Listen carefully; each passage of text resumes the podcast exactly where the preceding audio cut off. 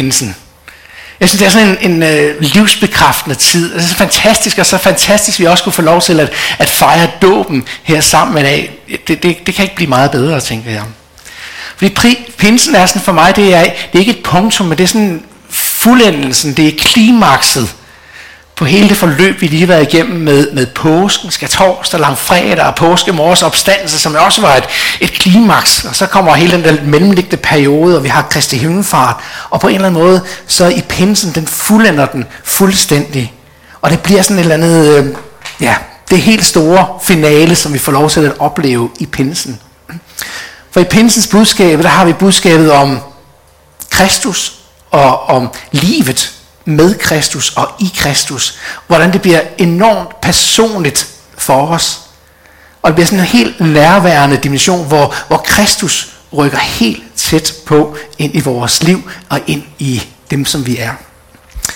Og jeg tror aldrig, vi helt kommer til at forstå det, men for at, at få måske en lidt større forståelse af det, så tror jeg, der er sådan to ting, der gør, der gør. Det ene er at tage hele den her personlige side af det, men der er også en dimension, der handler om at prøve at se, hvordan det her hænger sammen med den store historie, the meta-narrative, som man kalder det også, og se, der rent faktisk er en sammenhæng med det, som vi oplever på det personlige plan, og hele Guds frelsesplan, hele Guds store setup, som vi finder den i Bibelen. Det er den kontekst, øh, som vi ser den store fortælling i, at vi ser os selv ind i det her. Og vi, vi kan ikke andet end komme til lige at skrabe i overfladen på det. Selvom vi prøver på at dykke ned i det, så kan vi måske få lidt større forståelse af det, men vi, vi kommer aldrig her på jord til at nå det fuldt ud. Men det er de her to dimensioner, jeg måske har lyst til bare at trække frem. Det personlige plan, og prøve at se det i lyset af den store fortælling, the meta-narrative, som man også kalder det. Og specielt det sidste, ved jeg, det bliver altså kun en skraben i overfladen, fordi der er så mange emner, jeg slet ikke kommer ind på, og slet ikke den dybde, som jeg godt vil, fordi det, altså det kunne tage lang tid at lave en hel serie omkring det her. Men alligevel, så vil vi krasse lidt i overfladen. Men lige så meget som jeg elsker pinsen, lige så meget giver det mig på en og samme gang også nogle gange sådan en, en oplevelse af magtesløshed. En oplevelse af, at, at jeg eller vi, vi kan jo ikke gøre noget i egen kraft. Vi er så afhængige af Gud. Der er intet, jeg som person kan gøre, andet end bare at lytte, se og tage imod. Og så må jeg give slip på alt det, der er mit eget.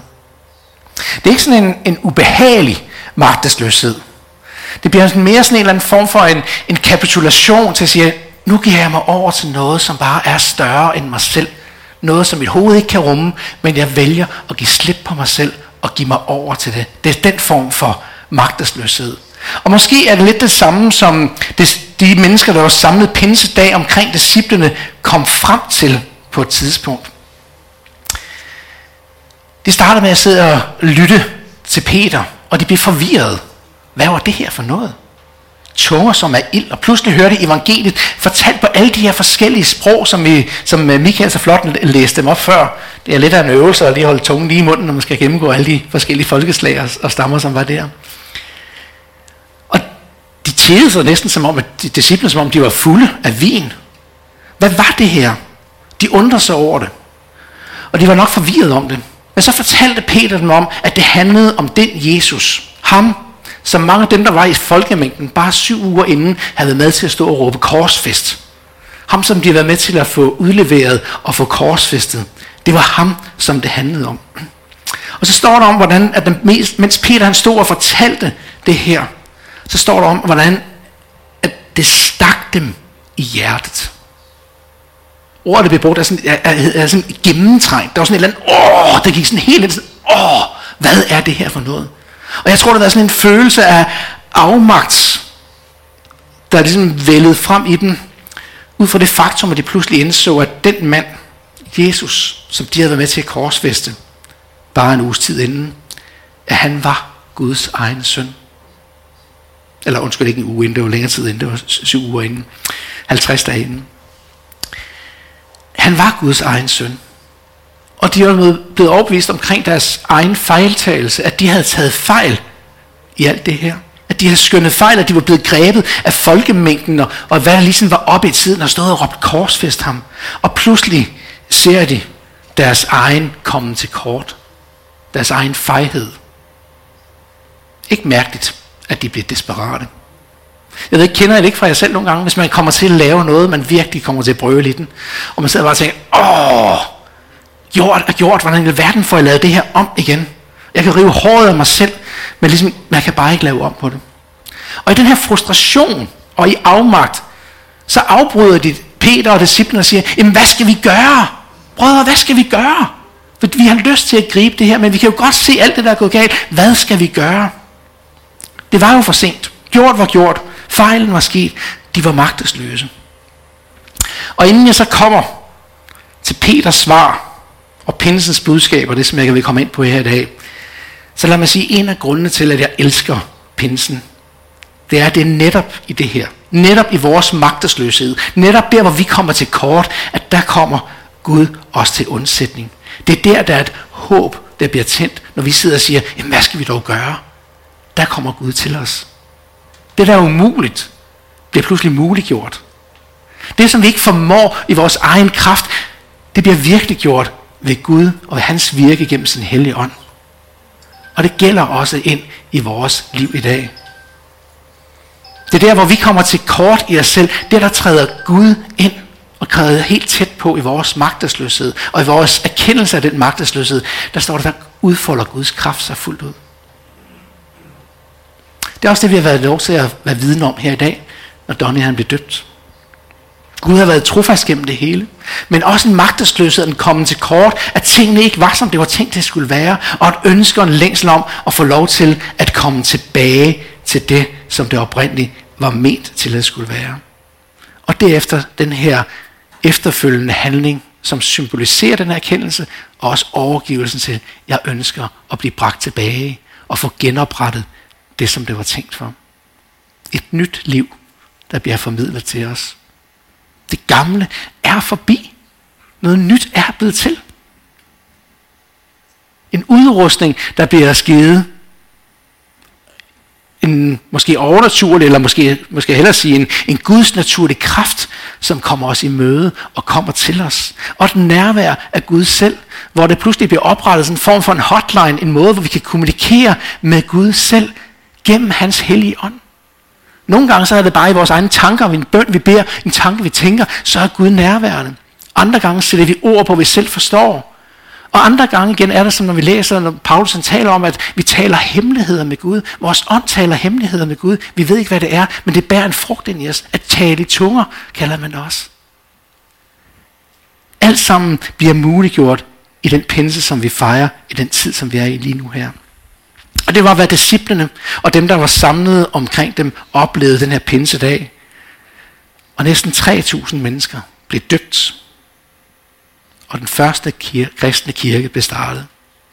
En kirke, der blev samlet af mennesker med vidt forskellige baggrund, hvor sprog måske tidligere havde været med til at skabe nogle barriere, nogle skil imellem folk, ja, så blev de i ånden nu forenet.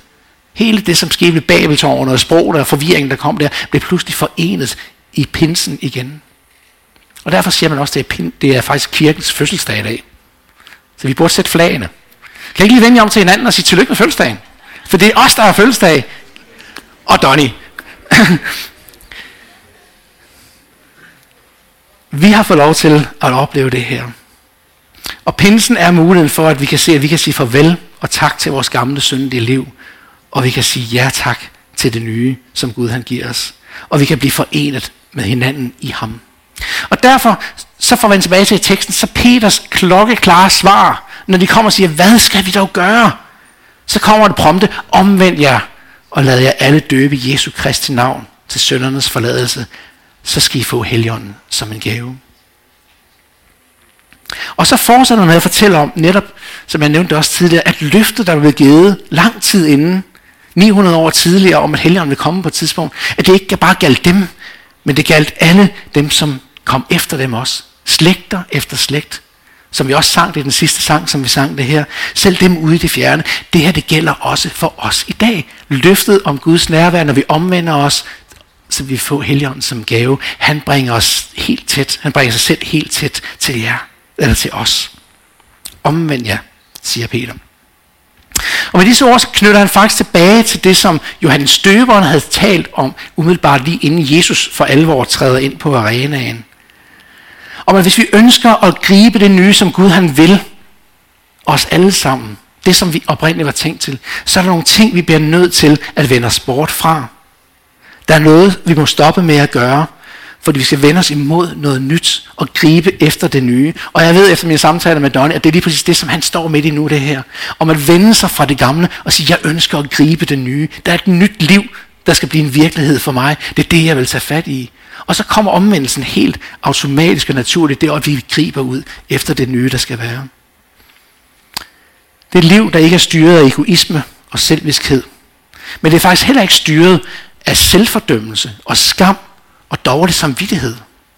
Og dårligt selvbillede, eller forkerte selvbillede, som jeg også har. Og det er måske lige for at tale ind i den her skammens tidsalder, som vi lever lidt i i dag, og mange lider under af. Følelsen af ikke at være god nok. At der er et eller andet, der er gået galt, og siger, jeg er bare ikke god nok længere. Det er et nyt liv i Kristus, som vi må tage imod. For vi døbes nemlig i Jesu Kristi navn, som vi gjorde det før her. Det vil sige, det er en ny virkelighed. Det er et nyt liv, som han har til os ganske gratis. Og det er det, som vi skal tage imod. Og derfor kalder vi det faktisk også en dåbsgrav. For vi begraver det gamle, og noget nyt får lov til at stå op igen. Og derfor siger Paulus også det her. Det er faktisk vigtigt at sige, det handler ikke kun om begravelsen, men det handler faktisk også om det andet. For Paulus siger sådan, for at vi vokser sammen med ham med en død, der ligner hans, skal vi også være det ved en genopstandelse, der ligner hans. Og der kan vi allerede nu få lov til at tage forsmag på det, men det er også et evighedsperspektiv, der ligger i det. Kan I se, det her, de små ting, som vi lige står midt i nu her, har faktisk nogle enorme dimensioner, nogle evighedsdimensioner, når vi ser ind i teksten og hvad det er, der ligger bag det her. Det er ikke bare noget, der dør. Det er noget nyt, der er blevet til. Og derfor siger Paulus, at altså, hvis nogen er i Kristus, er en ny skabning. Det gamle er forbi.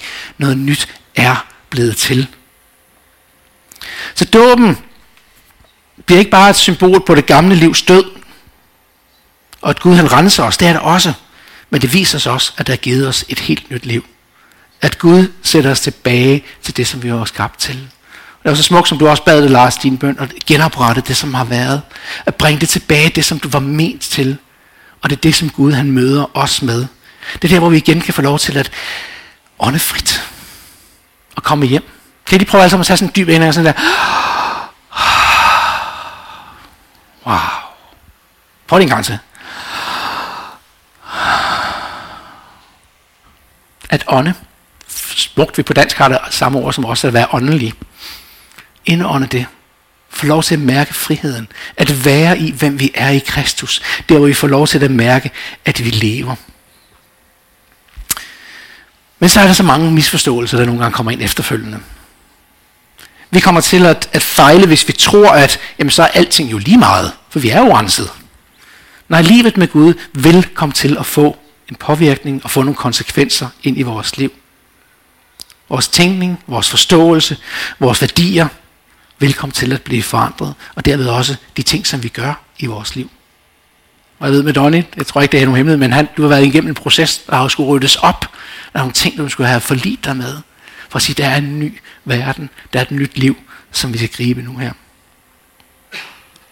Men den anden misforståelse, det er, hvis vi så tror, at det så bare er nogle regelsæt, som vi skal til at leve efter. At vi skal i egen kraft prøve at få skabt og gjort alle de her ting. For der kommer vi til kort, og vi kommer til at fejle. Og vores liv kan mange gange komme til, og måske nemt komme til, at opleves som om, vi står herovre i dåben, og vi måske faktisk balancerer rundt op på dåbskanten heroppe. Og på den ene side, så er vi ved at falde. Og på den anden side er der noget, der trækkes i, at vi ønsker at gribe det nye. Og, og vores liv kan nogle gange være den her følelse af, at vi, vi balancerer herop.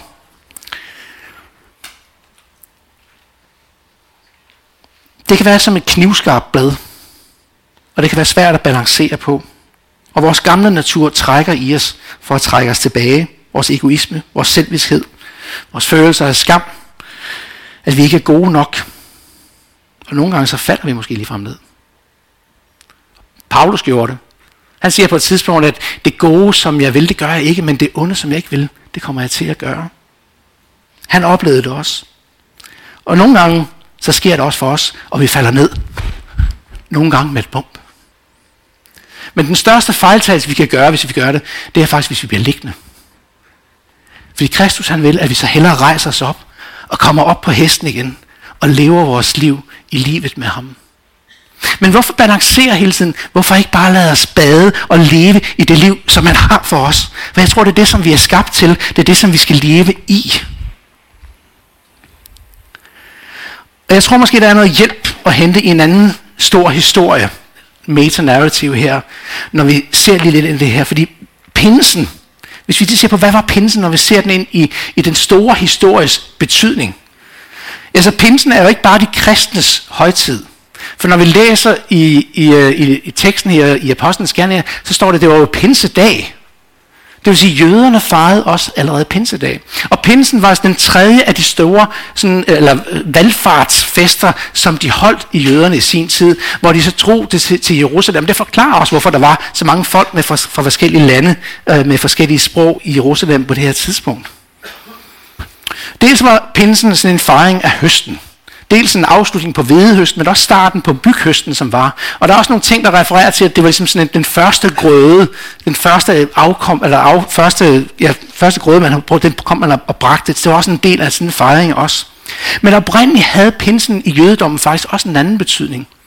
For det var en fejring af, hvordan Israels folk, hvordan Moses havde fået loven givet på Sinai bjerg, de ti bud. Det, som de skulle leve efter, hvis de ønskede at vandre efter, efter, øh, efter Guds tanker. Da Gud gav det til Moses på Sinai bjerg, så kan vi læse om, hvordan det var med lyn og torden, og hvordan en tung sky kom og lagde sig over hele bjerget, fordi Herren havde stedt ned på det i ild, står der så. Kan I se, det er det samme scenarie, der udspiller sig nu her?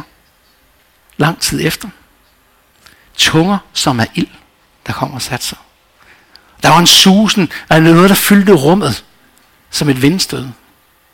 Der er en direkte parallel mellem, hvordan Moses han kom, og hvordan øh, Gud han gav loven til, til Moses. Der er masser af andre skrifter, man kunne tage frem, den når jeg ikke nu her, der peger på det samme også. Og så den her pinsedag, hvor tungerne som er ild kom og satte sig på dem. Og hvad var det, der skete? Det kom og blev nærværende. Hvor der tidligere var en mellemmand, der skulle imellem, så blev det lige pludselig helt personligt. Det var hver enkelt, der fik lov til at opleve det her. Troen og livet med Gud bliver personligt gjort og bliver nærværende. Og det er det, som vi skal tage imod. Og så opfylder det et andet ord, som vi finder i Ezekiel, hvor den taler om, at jeg har givet dem et andet hjerte. Ezekiel taler om, hvad der skal komme. Og en ny ånd i deres indre. Jeg fjerner stenhjertet fra deres krop, og jeg giver dem et hjerte af kød, og så de følger mine love, om hyggeligt holder mine bud. De skal være mit folk, og jeg vil være deres Gud. Det er loven, de ti bud, det er sådan en måde, som Gud havde, ville have, at vi ønskede, at vi skulle leve. Det bliver pludselig lagt ned i hver enkelt af os, og kommer til at tage bolig i os. Så det handler ikke om, hvad vi skal leve op til, men det handler om, det liv, som Gud har givet os, det skal forløses, og så kommer vi til at gøre det, som behager ham, det gode, det fuldkommende.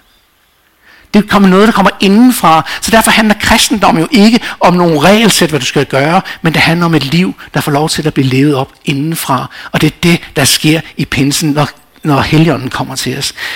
Det er den store historie i Gamle Testamentet, som pludselig bliver levende gjort her. Det bliver genspillet for os, men nu i sådan en ny og en, på en personlig måde. Et andet hjerte og en ny ånd i vores indre. Et hjerte af kød det giver plads og rum til at gøre det, som Gud han ønsker.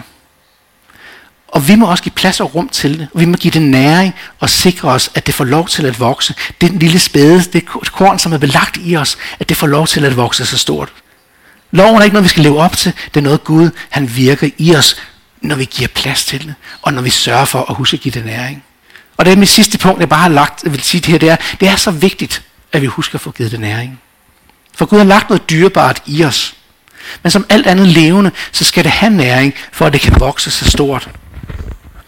Og det var faktisk, hvad de første kristne gjorde efter pinsedagen. Vi kan læse om, hvordan lige umiddelbart efter, så står der om, hvordan de holdt fast i det, som de har lært. De holdt fast ved fællesskabet. De holdt fast ved brødsbrydelsen, hvor de delte livet sammen og delte ting sammen. Og de holdt fast ved bønderne. Det kommer direkte forlængelse her. Hvorfor? Fordi det var det, der skulle være med til at give næring til det nye, som Gud havde lagt i hver enkelt af dem.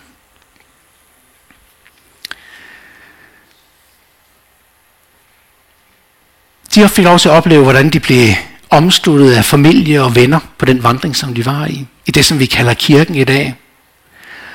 Og var der nogen, der faldt, så fik de lov til at opleve en omsorg om at sige, kom tilbage igen. Nogen, der blev trukket op igen til at kunne vandre videre. Vi har været igennem i Danmark og som kirker i en periode nu her med corona og med en isolation. Og vi har måttet lære at skulle leve alene.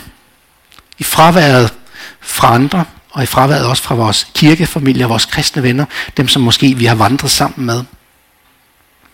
Ja, den kristne tro er et personligt anlæggende. Men tag ikke fejl, for den kristne tro er ikke et privat anlæggende. Der er forskel på, om det er personligt eller privat. Personligt det er, at det handler om os alle sammen, hver især, vi må tage stilling. Men det private var, hvis vi isolerede os selv. Og sådan har det aldrig nogensinde været tænkt. Troen på Gud må i sin udledede form altid ske i fællesskabet med andre kristne. Det har aldrig været tænkt til, at vi skulle leve i en isolation. Det er simpelthen en grundforudsætning for en kontinuerlig vækst og udvikling, at vi er i fællesskabet med hinanden. For det er der, vores tro skærpes, det er der, vi udvikles, det er der, vi passer på hinanden, det er der, vi hjælper og støtter hinanden i det fællesskab. Er der nogen af jer, der spiller fodbold? Der er nogle stykker. Har I prøvet at stå og spille fodbold alene? Altså, det kan man godt. Man kan godt stå og lære og jonglere og sådan noget, og man kan blive rigtig god til at jonglere. Men ved, det er jo ikke det, fodboldspillet handler om, vel? Fodboldspillet bliver udviklet, det er, når man spiller sammen med andre mennesker. Det er, når man er på hold, og man lærer taktik, og man lærer alle de der ting. Det er altså lidt kedeligt i længden at stå og spille alene. Eller et andet eksempel. Hvis man spiller i hornorkester, er nogen af jer, kender den der, øh, hvad hedder sådan, et althorn? De sidder sådan, mm, kommer altså sådan på opbeat, sådan, bom, bom, bom. Hvis man, hvis man står og spiller alt horn alene, ikke? Jeg, jeg tror, det vil være noget af det mest kedelige, man overhovedet kan gøre. Ikke? Altså, der mangler noget, ligesom bære melodien og det der fællesskab. Men alt horn er fint, for det giver sådan lige noget rytmik, når man sidder og spiller i det her. Men det er skabt til, at det skulle være sammen med noget andet. Og sådan er vi som kristne skabt til at skulle leve i et fællesskab med hinanden. Og derfor er det så enormt vigtigt, at vi kommer ud af vores corona-isolation og kommer til at gribe tilbage til fællesskabet. For det er her, vores tro lever og næres og udvikles. Det er her, vi er der for hinanden. Det er her, vi passer på hinanden. Det er her, vi beskytter hinanden. Vi skal tilbage og gribe fat om den del. Paulus han taler om det, bruger et lidt andet billede end fodbold. Han taler omkring lemmer på læmet, hvor vi er afhængige af hinanden. Og det handler ikke om, at kristne skal isolere sig i sådan nogle små enklaver, og måske sådan gå i kloster eller noget i, i længere eller kortere tid. Men vi har brug for hinanden, for at kunne udvikle os. Og derfor opmuntrer vi i kirken her til, at vi regelmæssigt kommer til vores gudstjenester, men også, at vi kommer i nogle mindre fællesskaber, vi er med i nogle netværksgrupper. Og det næste step er faktisk, at vi har nogle to eller tre personer, eller en eller to personer, som er helt tæt på os, som vi deler vores liv, vores sove, vores kamper med. På samme måde som vi hørte det med Donny og Ross, og hvor meget Ross har haft betydning ind på Donnys vandring her. Vi har behov for nogle mennesker helt tæt på os. Og jeg sidder bare og tænker på, Jesus havde to, altså nogle, som han trak helt tæt på sig, eller tre personer, som han trak helt tæt. Hvis han havde behov for det, tror jeg ikke også, vi har behov for det. Nogen, der rykker helt tæt på. Nogen, vi kan stå til ansvar med for, og nogen, som vi kan udfordre os med, og udfordre hinanden på. Så lad os komme ud af vores isolation og lad os søge tilbage. Vi skal ikke isolere os fra verden, men vi skal være midt i alt det her. Midt i verden, og være med til at spejle det lys, som han har sendt. Og der bruger, har vi behov for hinanden for at kunne leve i dem. Pinsen er et budskab om, det her er, det, det er et pinsende budskab om, og, og hvor du er henne i alt det her, det ved jeg ikke. Men jeg ved bare, at Helligånden også er for dig. Og det kan være, at du måske stiller spørgsmål, hvad skal jeg gøre? Måske oplever du, der er ting i dit liv, som er gået galt, som ikke er, som det burde have været. Hvad var Peters svar? Omvend jer og lad jer døbe i Jesu Kristi navn. Til jeres sønders forladelse, så skal I få Helligånden som en gave. Genoprettelsen og bringe tilbage til det, som vi var ment til. Og jeg ved ikke, hvor du er på din vandring. Om det er, det helt nyt for dig. Men jeg ved tilbuddet, det gælder også for dig. For det gælder også for os i dag. Så lad pinsens ild tænde dig. Også selvom du måske har været der, hvor du oplever, at du balancerer lidt på dåbskraven, og måske også er faldet ned. Så lad pinsens ild tænde dig. Der er ingen fordømmelse. Og er der måske er der noget, der skal gentændes i dig, så lad heligåndens flamme få lov til at tænde det op. Det er ikke noget, et fællesskab kan gøre, det er ikke noget, andre mennesker kan gøre. Men Gud kan se med sin ånd bringe liv i det, der synes dødt her og nu. Lad os bede sammen. Tak, Jesus, at du møder os aldrig med en fordømmende pegefinger, en løftet pegefinger. Men du møder os altid med en udrækt arm. I et ønske om at genoprette os. Sætte os tilbage i det, som du havde tænkt for os. Og Gud, du ser, hvordan vi ofte mange gange fejler, falder, går vores egne veje. Gud, hjælp os at gribe det, som du har til os. Tak for pinsens budskab om, at du har rykket dig helt nær, helt ind i vores liv, hver især. Gud, lad os gribe det, og lad os få lov til at leve og ånde i den forvandling, hvor vi får lov til at ånde frit. Og få lov til at mærke, at vi lever, og vores liv er i dig. Amen.